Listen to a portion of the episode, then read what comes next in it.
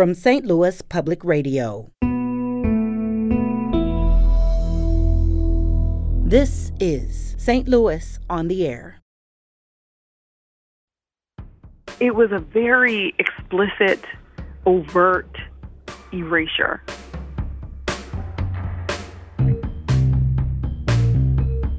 Her voice still matters, and that the struggle has been going on for longer than we might care to, to consider. She was carrying so much. I'm Sarah Fenske. This past weekend, a gripping new play had its world premiere at the Repertory Theater of St. Louis, and it already has plans to take on New York City. Dreaming Zenzile tells the story of Miriam Makeba.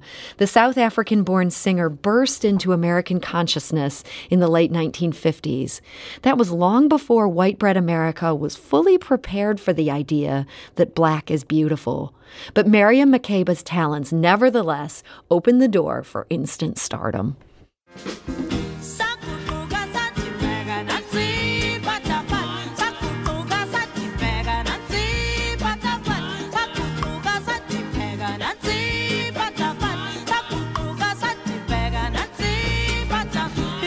And that is Miriam Makeba's first big American hit, Pata Pata. Uh, Makeba's life is now front and center at Dreaming Zenzile. The play had its world premiere last weekend at the Rep. And joining us today to tell us all about it is its writer and star, Somi Kakoma. Somi, welcome. Thank you so much. So, Somi, your play is really wonderful and you're so good in it, but I have to wonder I mean, Miriam Makeba is such a legend. What is it like to try to bring this woman to life again for audiences that may remember exactly what she looked like and sounded like? Um, well, you know, obviously it's, it's a bit, it's always daunting when you try to um, step into the shoes of an icon, and I think somebody that I've definitely looked up to throughout my life and, and most certainly throughout my career as an artist, as a vocalist in particular. Um, but I think the greatest gift, or one of the many gifts of this this journey, I've been, I started writing this this project uh, in February of 2015. Mm. Um, so for me, it's really been about surrender and stretching myself artistically, vocally, um, in, in every sense, as a performer, as a writer, as a as a singer. Hmm. As a keeper of song, I should say. A keeper of song. So you mentioned uh, that this began all the way back in 2015. This has had a long and, and somewhat tumultuous life. You were basically ready to open back in March of 2020. Is that right? Yes. Um, which at that time already felt like a very long time, five years. Um, when I first started the musical, uh, the process of writing it, I remember somebody in New York at the Public Theater said, you know, usually it takes five years to write a musical, and I was like, oh, you don't know me, and I'll be, you know, I'll be faster than that, and and sure enough, five years later, it was supposed to open here at the Rep, and um, a week before opening night, the pandemic hit, and it was, um, you know, like everyone else, it was a devastating, huge change in the way that we live our lives, and we're continuing to um, adapt in this very moment. So I'm grateful for the support of the Rep and the measures they put in place so that we feel safe as artists and all of my collaborators um, and just even the cultural workers and students around the production can get back to what we love. So that and, must have uh, and do it safely. Th- that must have just been so heartbreaking. I mean, you were gearing up for so long. You're finally ready to bring this to the world, and you know, so many of us were impatient during the pandemic. When can I get mm-hmm. back to doing what I want to do? Was that just times mm-hmm. ten for you since you had this musical all set to go? I mean, I won't say it's times 10. I think the pandemic was devastating for everyone in small and large ways. Um, and I, you know, I think I would, I would be remiss if I, if I tried, you know, thankfully, God willing, I was, uh, I've been healthy throughout this pandemic. And so I, I'm more thankful for that. I mean, yes, it was completely devastating. It took me a while to allow myself to grieve that because I think I was so focused on like everybody back in New York and well, I had left New York at that. I had come here from New York, and my home was in New York, and so I didn't return to it because it was the height of the pandemic. At, at the time, it was the global epicenter. Um, but I, I was just thinking, you know, how selfish would it be if, if I'm sitting here mourning a story Mm-hmm. Um, you know, but so it took me some time to actually allow myself to mourn that, to mourn the process, um, which of course I did. Mm-hmm. Um, and, uh, you know, it, it, it, it was humbling. You know, it, it, it, that, I mean, like you, you, all, I'm sure you already know, you, this time of isolation, of quietude, asked us to consider what's most important in our lives. Mm-hmm. And definitely, um, this work is hugely important to me. I feel so grateful to be able to finally bring this story, specifically Miriam Makeba's story, to light. Um, but everything in divine time, you know, that's how I feel. And uh, it took me a while to get past it, and I just decided to focus on on other things. I literally just didn't even look at the play for I would say over a year. I just it was it was almost too painful. uh, but uh, but I you know I've come back to it, and it just feels like the right time. And in many ways, her story resonates in a perhaps a more profound way because of everything that this country has been wrestling with um, politically um, in terms of conversations around race and society. You know, and and I just think that um, she reminds us that her voice still matters and that the struggle has been going on for longer than we might care to to consider. Mm-hmm. Um, but I think even through the writing of the project, that's something that kept coming back to me. Like I'm writing about the same thing that was happening 50, 60 years ago, you know. Um, and so I think she's an incredible example of an artist who used her voice to um, speak truth and hopefully offer comfort yeah, she spoke truth and, and really paid a price for it. For those who aren't so familiar with her story, can you tell us just a little bit? She was born into apartheid South Africa. Um, well, technically, she was born in 1932. Apartheid didn't start until the 1940s. So she, but you know, the for, you know her teenage years really is when she began to feel the, the cruel effects of it. I would say, or like early, like preteen. Um, so yes, uh, she never really had the opportunity to enjoy um, being free in, in, in every sense of that word until she returned to South Africa, you know, after 31 years in exile, very late in her life. Mm-hmm. And so she had grown up, had her teenage years under this regime, um, and then she kind of hit it big as a singer, and she got crossways with that regime. What exactly did she do that ended up uh, leading to the South African government telling her, "Hey, you're not welcome here. You can't come back even for your mother's funeral"?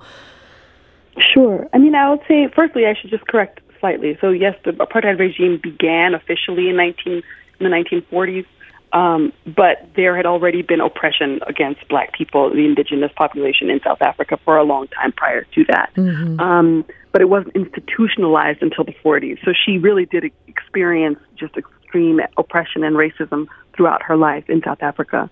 Um, so when she, you know, she did still enjoy a certain amount of success and fame in South Africa. She was a huge star there long before she left. She didn't leave until um, 1959. She was 27.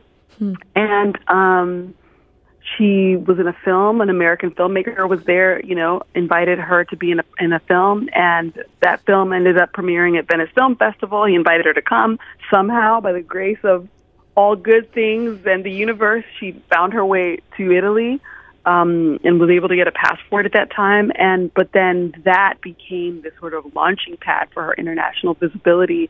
And in many ways, the apartheid regime was threatened by it. Hmm. You know, hmm. threatened by the the the sound, the the volume of her microphone, right? That she could literally reach so many people um, through her performances, through her interviews, and she began to really um, use her platform to talk about what the conditions of home, which was really brave because if you think about it, she had left everyone and everything she loved at home. Um, but those were the choices that most people who were in political exile at that time had to make: either speak mm-hmm. speak openly and truthfully um, at the risk of um, your family being compromised, but also understanding that you're speaking on behalf of a, a much larger project and vision of um, equality and dignity. And so she got crosswise with the South African government, but she also got crosswise with the American government. Um, they became yeah. very angry with her. And this was related to the, the, civil rights struggle here in the U.S. Yes.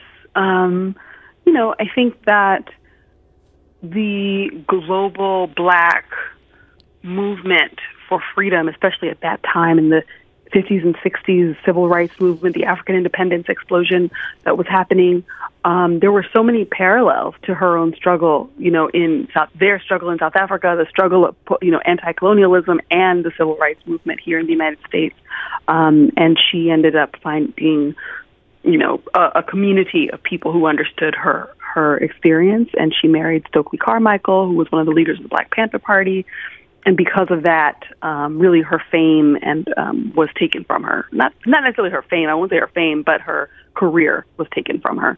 And was this just kind of a, a, subtle blacklisting that, that she experienced, or something more overt? No, no, no. No, it was very overt. Um, I mean, literally overnight, everything just sort of shut down. Hmm. Um, and I always think about it as a very kind of violent cultural erasure, you know, and it, it speaks to the fact that if you're in Europe or if you're in South America or you're in, uh, you know, in Africa, if you talk about Miriam Makeba, people know exactly who she was, you know, and whereas here it's very hit or miss, and I can never seem to pinpoint if it's generational, if it's cultural, if it's, you know, and so yes, you'll find people who were like, yeah, I know Pata Pata, or I remember the click song, or they might not even know it was her who sang it. Hmm. Um, and I, I find that really interesting considering the circles she was moving in. You know, she was on the cover of Time her third day in, in the United States. She was best friends with Nina Simone. She sang at the same birthday party for JFK that Marilyn Monroe did. She was hanging out with, I mean, just her, her circle was, um, you know, the upper echelons of Hollywood and entertainment and, and politics too. She was very close to Harry Belafonte and a lot of people in the civil rights movement were artists as well. So it it was a very explicit, overt erasure, um, mm-hmm. and I think that that's why this work has been so important to me is to undo that silence around to resurrect her very um, rightful place in the cultural memory of this country. I mean, if you think about it, Pata Pata was such a huge hit. The Supremes, I believe, covered it. Cher covered it. You know, I mean, there were, and these were like the biggest stars at the time, right? Um, not saying those versions are the best versions because I love her, but, but I will say that it, but it does speak to her celebrity at that time, and and and she wasn't a one-hit wonder type of person, right? Like that's the song people remember, but also, you know, she went on to become the first African woman to win an African artist to win a Grammy, you know, with Harry Belafonte and so many things. I mean, and she was, you know, an ambassador for the for the UN. She was always speaking out at the UN on behalf of, of um, the apartheid movement, anti-apartheid movement, and so I just find it interesting. It, it it had to be overt because that's why it has sustained itself this long. That kind of erasure, it really obviously was effective. You know. Yeah, she was on such a trajectory. It just seemed like, you know, she she came to the US and just immediate stardom and then it just all comes to a screeching halt. It seems like this could be the only thing that would explain that that just quick fall from consciousness.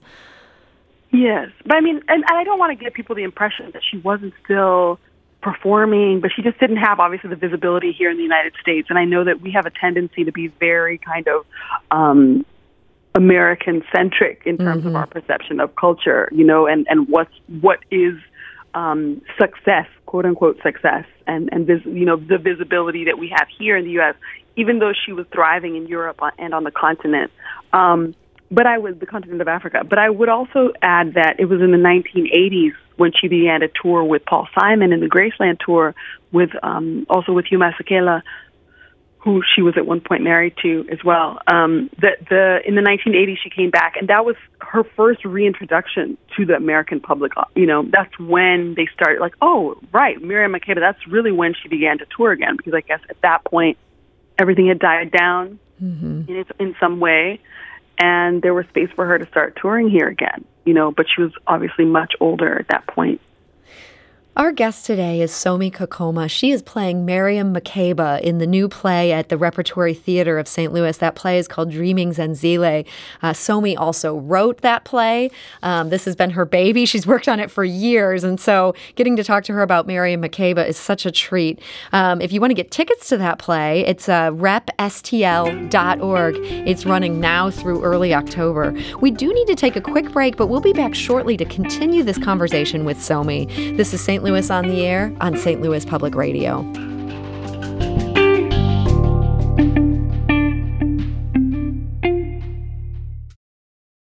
Support comes from Missouri Forest Products Association, committed to sustainable and sound conservation of the state's forests, which support more than 41,000 Missouri jobs, resulting in a $10 billion industry. ChooseWood.com.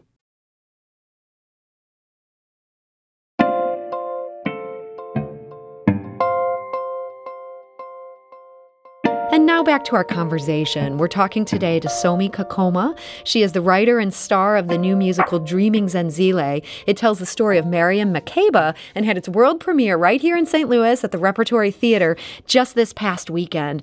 Now, Somi, we were talking about how interesting it is that some people in America know all about Miriam Makeba. Other people don't know so much at all.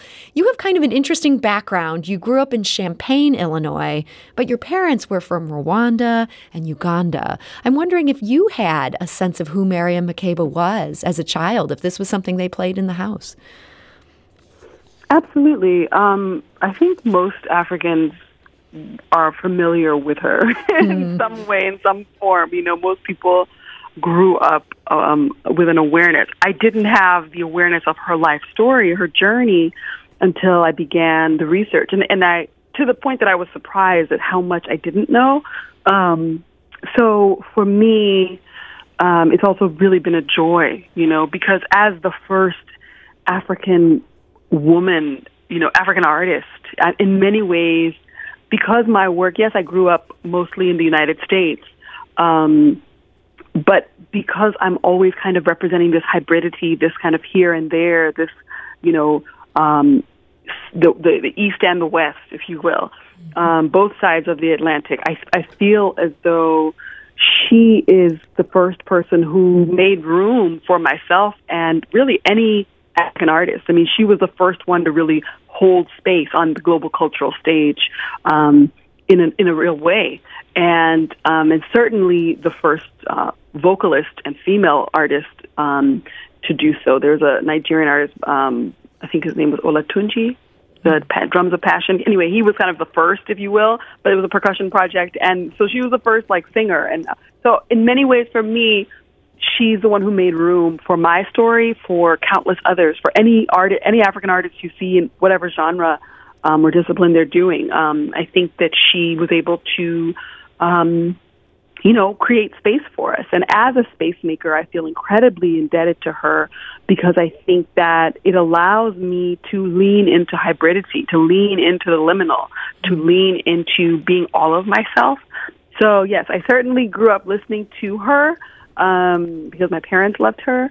Uh, but I also, it's been a real gift to discover more of her story. And I think mm. what I'm most moved by, humbled by, is the generosity of, of her, not only her spirit, but as an artist, how generous she was. Because when you understand what she was living through, what she was carrying um, at all times, but yet she still showed up with so much joy. You know, you don't mm-hmm. think of hmm. Miriam Makeba and think of like melancholy music, right? You yeah. don't think of, of of sadness. And I think that was the real kind of cognitive dissonance from me at the beginning of this process. It was okay, wait, I'm doing all these kind of like cheery songs, but there's all of this, there's this undertone that is um, about a, a real life, you know. And I think that that that really she was carrying so much on behalf of a people, right?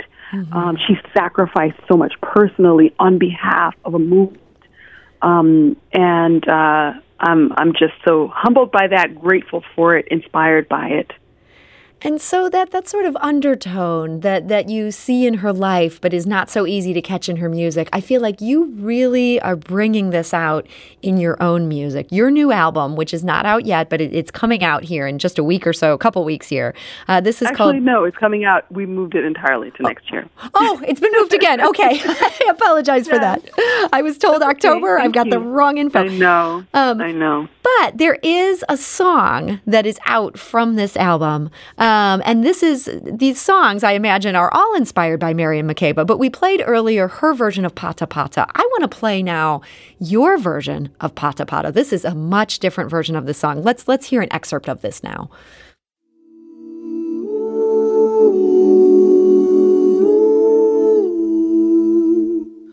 sakuquka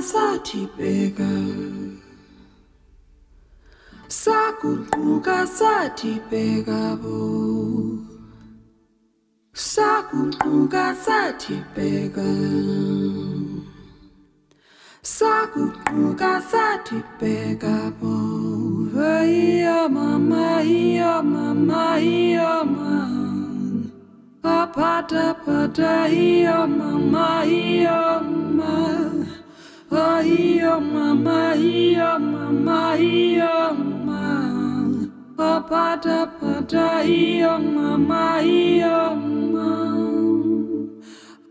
The message I'm trying to give to my audience is not one. I am just trying to make them understand me as a person and uh, understand my country.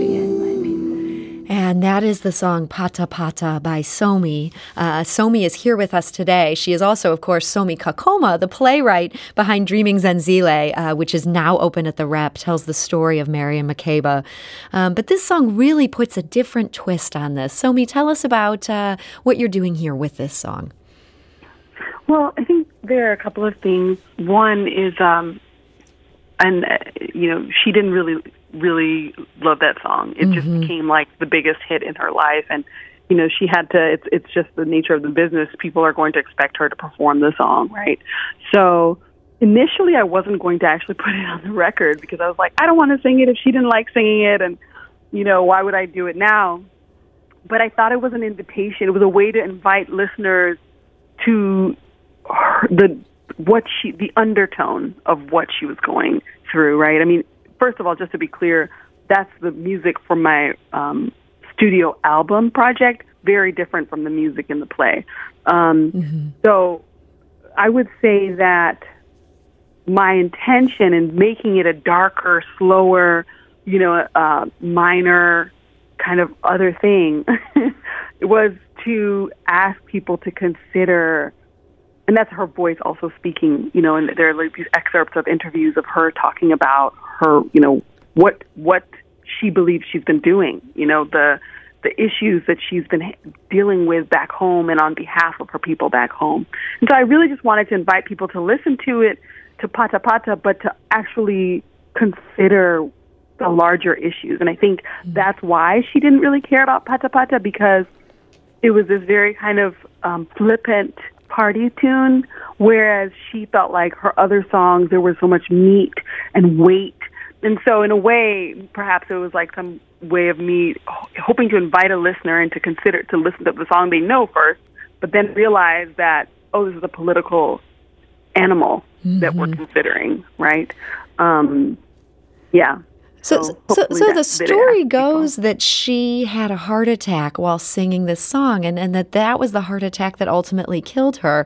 Is that something that was on your mind as you were singing this version, and where you're sort of grappling with just how much weight was on her shoulders? Um, I, I think her death is, you know, in many ways uh, something that motivated a lot of the the, the, the structure of the play and the story.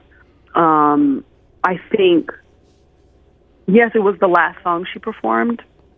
She did not collapse on stage, um, but she finished the song and, and went to the wings and, and collapsed. I mean, that speaks And- volumes right there. That she she went on, she she walked off that stage. She finished it exactly, and I just I always I, it, I can only speak of it as a beautiful death, right? Because she finished.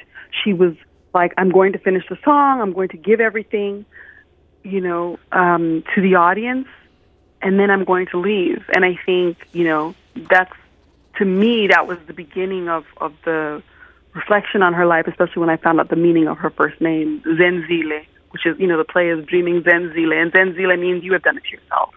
So it was really meant to be a meditation on the the agency we have both in the way that we live and in the ways that the way that we die, right? And so, um, yeah, I just I, I was so moved by how she left us, and um, and it just seemed as though it was in in in parallel to how she lived. Mm-hmm.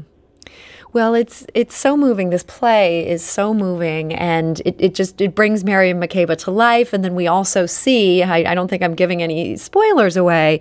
Um, you know, just kind of grappling with that death. It's a play that sort of takes us up and, and takes us down. And and Somi, I have to say, watching this, this seems like such a strenuous part. I mean, you're basically on this stage the entire play, and you have to do so much singing and dancing and, and acting. Did you have to almost approach this role like an athlete?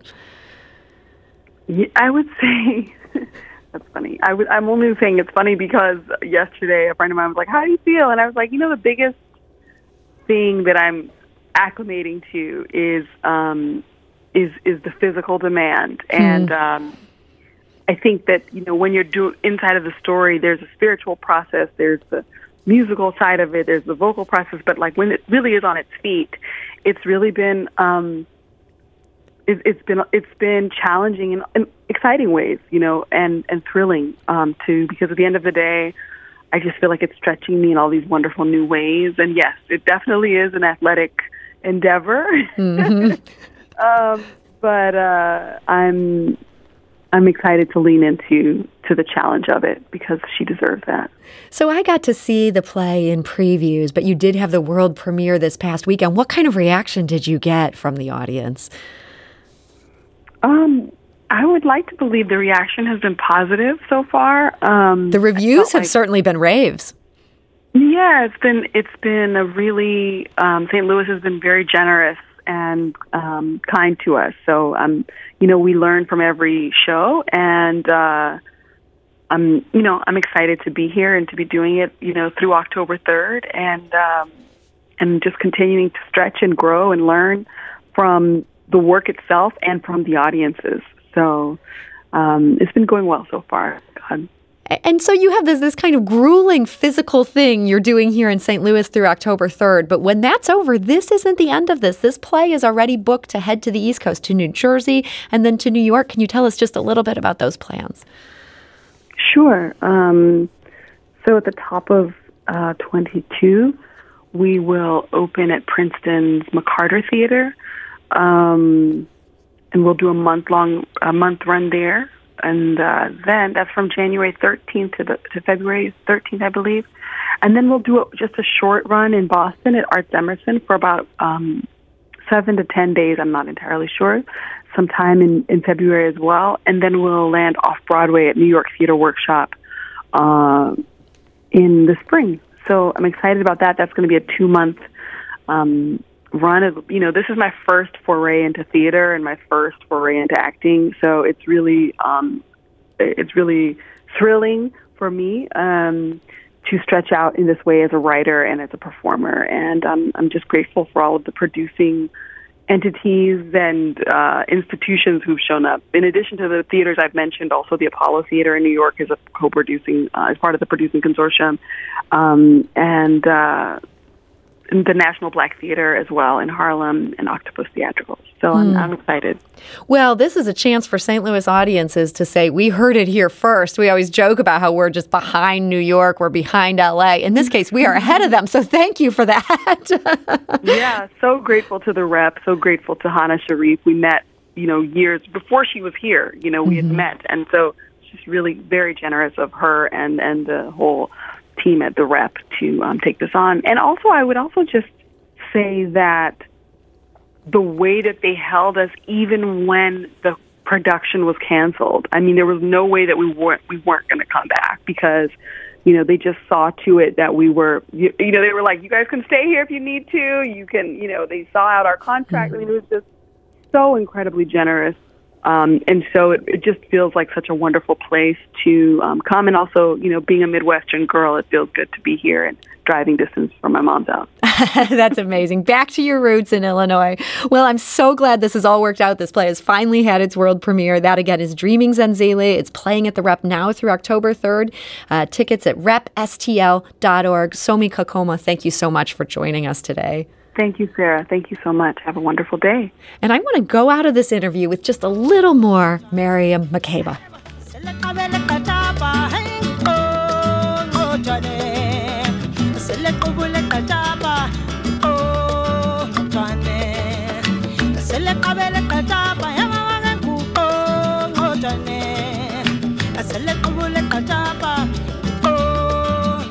This episode was produced by Sarah Fenske and Laura Hamdan, with audio engineering by Aaron Doerr and production assistance from Jane Mather Glass. This podcast was mixed and edited by Aaron. Our executive producer is Alex Heuer. St. Louis on the Air is a production of St. Louis Public Radio. Understanding starts here. If you learned something new from today's episode, consider leaving us a review and rating on Apple Podcasts on the App Store. It's the easiest way to help people discover our show. We appreciate it. Thank you. St. Louis Public Radio is a member supported service of the University of Missouri St. Louis.